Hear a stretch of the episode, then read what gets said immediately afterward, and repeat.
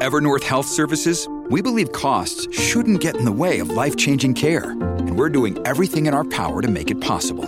Behavioral health solutions that also keep your projections at their best? It's possible. Pharmacy benefits that benefit your bottom line? It's possible. Complex specialty care that cares about your ROI? It's possible. Because we're already doing it. All while saving businesses billions. That's Wonder made possible. Learn more at evernorth.com/wonder. The knives are out. You were being a bitchy so let's ride. This ain't no road to ask a friend to travel. I'm Jared Hall from Entertainment Weekly, and here's what to watch on Wednesday, November 3rd. We are counting down today's top three must see picks from TV and movies. But first, your entertainment headlines. Ed Sheeran has officially been cleared to perform as the musical guest for this weekend's Saturday Night Live after the singer had tested positive for COVID 19 in October. In an Instagram post, the singer wrote, quote, posting this pic to say, I'm released from COVID isolation today, so if you see me out and about, I've had the all clear and done my quarantine. Excited to hit the ground running with work again, and SNL is still on, so tune in Saturday. See you there. And speaking of SNL, a few familiar Marvel faces are coming to Studio 8H. NBC announced its next crop of hosts with Loki guest star Jonathan Majors and Shang-Chi and the Legend of the Ten Rings leading man Simu Liu hosting back-to-back shows in November. Majors, who recently scored an Emmy nomination for Lovecraft Country and can currently be seen in the Western The Harder They Fall, more on that in a few minutes, will host the November 13th episode. He'll be joined by musical guest Taylor Swift just a day after she drops the re recorded version of her album Red. The following week, Shang-Chi breakout Liu will also make his hosting debut, joined by first time musical guest Saweetie. EW has an exclusive first look at the upcoming limited series Station 11, based on Emily St. John Mandel's hit novel and starring Himesh Patel, Mackenzie Davis, Gael Garcia Bernal, and more. You can check that out at EW.com, and while you're there, check out the cover for our December issue featuring King Richard star Will Smith alongside sisters Venus and Serena Williams. Their rise to stardom is the basis of that movie where Smith plays their dad. You can find all of that, plus more on all these stories and other news, reviews, interviews, and more at EW.com. Now let's get back in the game with our top three picks, starting with number three Survivor. This week's episode, which is ominously titled There's Gonna Be Blood, sees the castaways compete in their first individual immunity challenge of the season. But which castaways will be competing? That is the question after last week's twist filled entry, which saw the exiled Erika get the chance to turn the tables and force the winning team in last week's challenge to duke it out for individual immunity.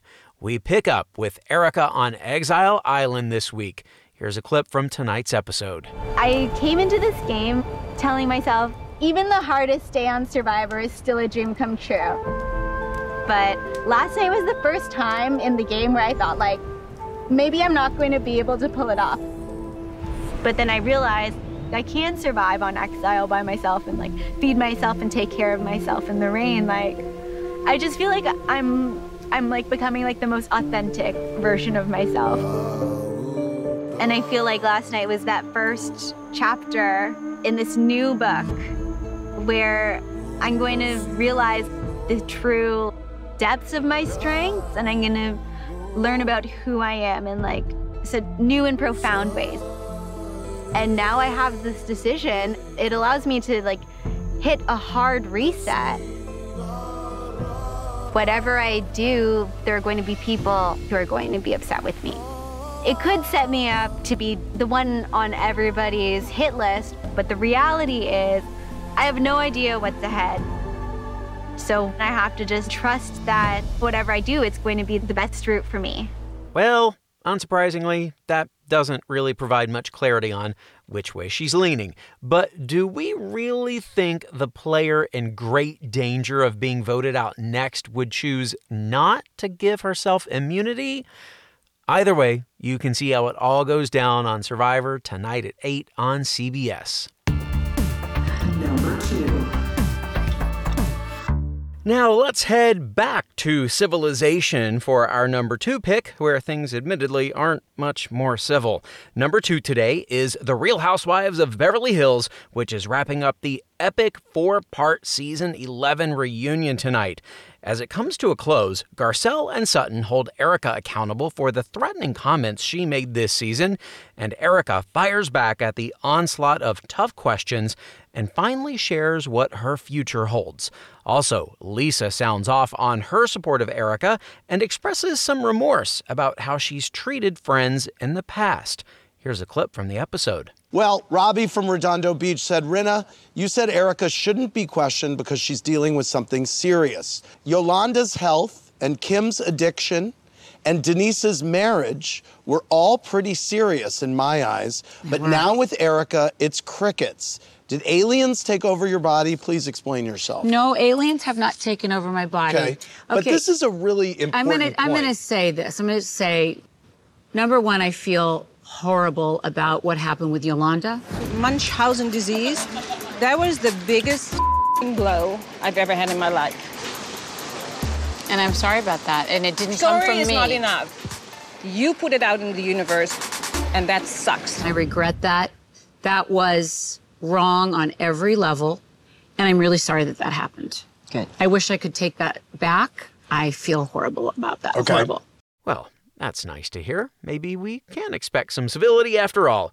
Now, tonight's episode finally brings this roller coaster of a season to an end, and to help make sense of it all, I've got EW's resident Real Housewives expert Mary Sollosi here to reflect on the season behind us. Mary, hi, how are you? Hi, Jared. I'm good. How are you? I am great. So excited to talk to you about all things RHOBH, as the kids call it. I don't think they do, but it's a lot faster to say than the full name. I have a lot of questions for you. Let's start with maybe not what everyone wants us to talk about first, um, but we'll get to all that in a minute. Let's talk about Crystal Minkoff, her first season as a housewife. What'd you think? I loved her. I really thought Crystal was a great addition to the group.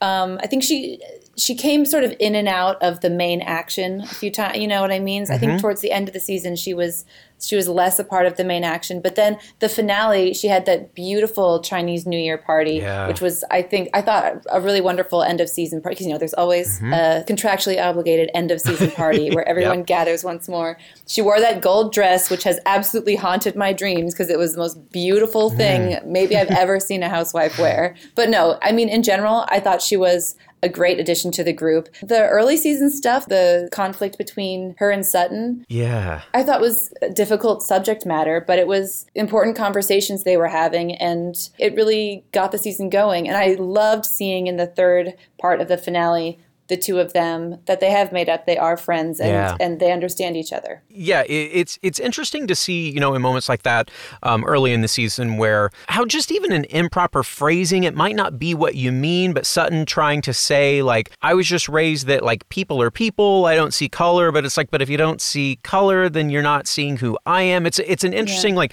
she didn't mean it that way, but it's a phrase that of course you know so many people grew up saying and understanding, but It's dated now. in the context now, it's so dated. Yeah, and so I think it was actually a good thing that it was a major point on this season that Yeah. that, that phrase is is not a way to talk about race anymore. We've evolved mm-hmm. past that. And I think it was really Yeah. important that it was established actually multiple times this season. Both Crystal Yeah. and Garcelle Yeah. talked about it in different conversations with the housewives. Across the whole franchise, they've all been having these difficult conversations. And you see, especially some of the more old fashioned housewives say, oh, no, this is not appropriate conversation. It's like, no, this is appropriate conversation. These are conversations that need to be had. And so I think on the whole, that's been something the franchise that really needed to happen with the franchise, even though on some occasions it can be hard to watch. Yeah, for sure. Someone who was not hard to watch this season. I'm so sad that it took so long for them to get her on the show. Kathy Hilton. Kathy Hilton. My gosh, what a breath of fresh air. What a star. Yeah, truly. I've loved Kathy. I think she's so much fun. Like all the quirky, wacky, like the fan in the hotel room, and then like drinking Red Yeah. Bull at three in the morning, thinking it was just normal soda. And who is Hunky Dory? And Hunky- yeah. all of the, mm. you know, and who was that old man about Bernie Sanders? you know, I just every day she was coming out with something new, and it was just like Kathy being Kathy. And lastly, here, let's dig into uh, all things Erika Girardi. What a season. How do you even encapsulate what the Erika storyline meant to this show and franchise? Oh gosh, I mean, what it meant to the show and the franchise. Okay, well, I think Beverly Hills has been sort of infamous among the Housewives fandom for a while for being sort of the most reluctant to get into real issues. There are sort of fan um, theories, I guess, about Erika, Lisa Rinna, Kyle, and Dorit, and I guess Teddi, who's gone now, but about all of them sort of having a pact not to air each other's dirty laundry. Like they know each other's real secrets to some degree. And the sort of prevailing fan theory is that they have some kind of understanding not to make each other look too bad. And so there are arguments that that is part of why, you know, the last two seasons, everyone seemed to go after Lisa Vanderpump to the point where she was felt like she had to leave the show Yeah. this whole Erika drama, on the one hand, uh, like you were saying, Erika's had to navigate it on camera, and uh, you know that's a whole other story. The way that I have interpreted Erika this season, but everyone else also is very consciously reacting to it on camera. Right. And I think part of what has been interesting about it is that sort of fan theory that they're all looking out for each other and never will make each other look bad. It sort of speaks to this sort of high awareness that they have of being on camera, mm-hmm. which of course is always there for the housewives, but some of them sort of lay it all out more than others, you know, Yeah. especially in certain cities. But in Beverly Hills, where everyone is very image conscious and everyone's trying to come across as best as they possibly can, it really was a fine line for each of the housewives to walk of how to behave themselves while all the Erika stuff was going down. And of course, things are still playing out in real time. And they're apparently already filming again because there's a lot of stuff happening, I'm sure, that they don't want to miss. Yeah, there are reports that they started filming so soon. Like, you know, the whole season hasn't even aired yet, Right. which that'll be interesting that they're filming while the reunions are airing. So maybe mm-hmm. them watching the reunions or like sort of receiving the fan reaction to the reunions will play into how they're feeling through filming and their interactions with each other through filming. So that will be interesting. That's not something that we normally see Yeah. of the actual viewing of the show being part Of the show, right? and so that is something I think has that has been sort of a trend for the whole franchise over the past year. Even things like we were talking earlier about how there are fans who have theories about the women behind the scenes and how they discuss what they're going mm-hmm. to share on camera. It's there's sort of people can't watch it at face value anymore. They Right. interpret how the women are quote unquote producing their own storylines. And so because you watch it now with the awareness of production, you sort of can't take it Sure. take the show at face value Yeah. anymore. And so I think that actually makes it so much more interesting. It makes it such a rich text to decipher, not to just be like, look at these rich Mm-hmm. ladies having a crazy time, but to, to watch it with this sort of more sophisticated lens of what stories they're trying to tell mm-hmm. and how they're using these dynamics and how they're playing to the camera in a very intentional way. And so I think that is something that has come with the whole Girardi drama. It has such real world stakes. They all had to sort of really get real with what they did about it. Yeah. It wasn't it wasn't a contrived drama where they could try to play it a certain mm-hmm. way. They really didn't know how it was going to go, No. so they could not produce that story for themselves. Yeah, completely unpredictable. Exactly. And so I think that's been part of what has been so compelling about it and how it really has played into this huge moment of evolution for the franchise as a whole. So it has been a wild season. I can't, I can't get over it. And now here we are. Salt Lake City has started up. We're know, a few episodes into the season, and we know that Jen Shah is about to get arrested on camera. Yeah. So um, They're they're definitely starting to put the real in Real Housewives. I know Yeah. they haven't been housewives for a while, so Yeah. might as well be one of those two things. so true.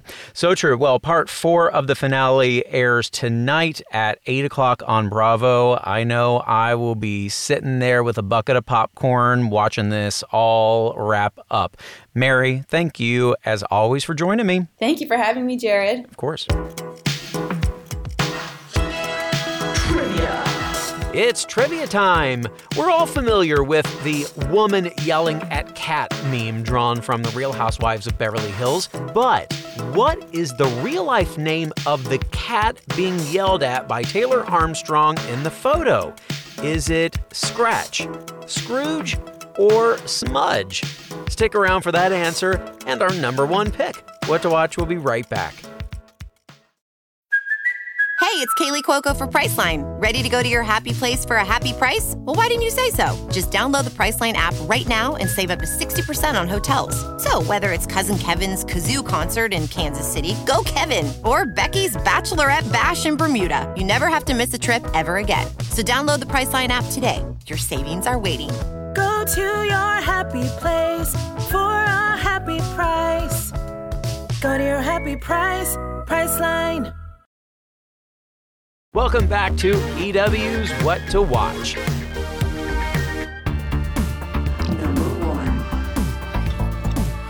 And now, everyone saddle up for our number one pick The Harder They Fall. The stylish, star studded Western rides on Netflix today, led by Lovecraft Country's Jonathan Majors as real life outlaw Nat Love. When Nat discovers that his enemy Rufus Buck, played by Idris Elba, is being released from prison, he'll round up his gang to track Rufus down and seek revenge. But Rufus has his own fearsome crew on his side, including Regina King as treacherous Trudy Smith and Lakeith Stanfield as Cherokee Bill.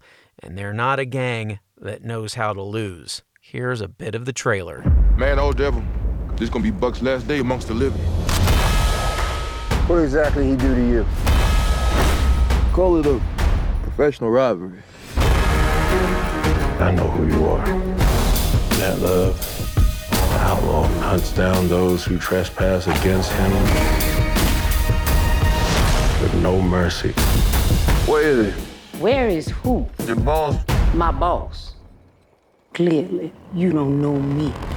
Talk about a cast that can ride tall in the saddle. EW's Leah Greenblatt praised the actors in her B review of the movie, writing that, quote, Actors like King, Elba, and Delroy Lindo bring the easy command of established veterans, and Majors has the gravitational pull of a born movie star. Director Jeymes Samuel, who's making his feature debut with this film, recently spoke to EW's Marcus Jones about how he put such a bold faced ensemble together. You know, Idris was always making this movie with me. He was always attached to it pretty much. What was hard was saying who's going to play alongside Idris if I can't get Regina King. Because I knew, look, you're Idris, you need Regina King. But there's only one one Regina King. She's like one of my favorite actors in the whole world. So I was like, okay, this is going to be really hard if I can't get Regina King. But then Regina saw the vision immediately and also trusted, I suppose, trusted me because it's my debut film.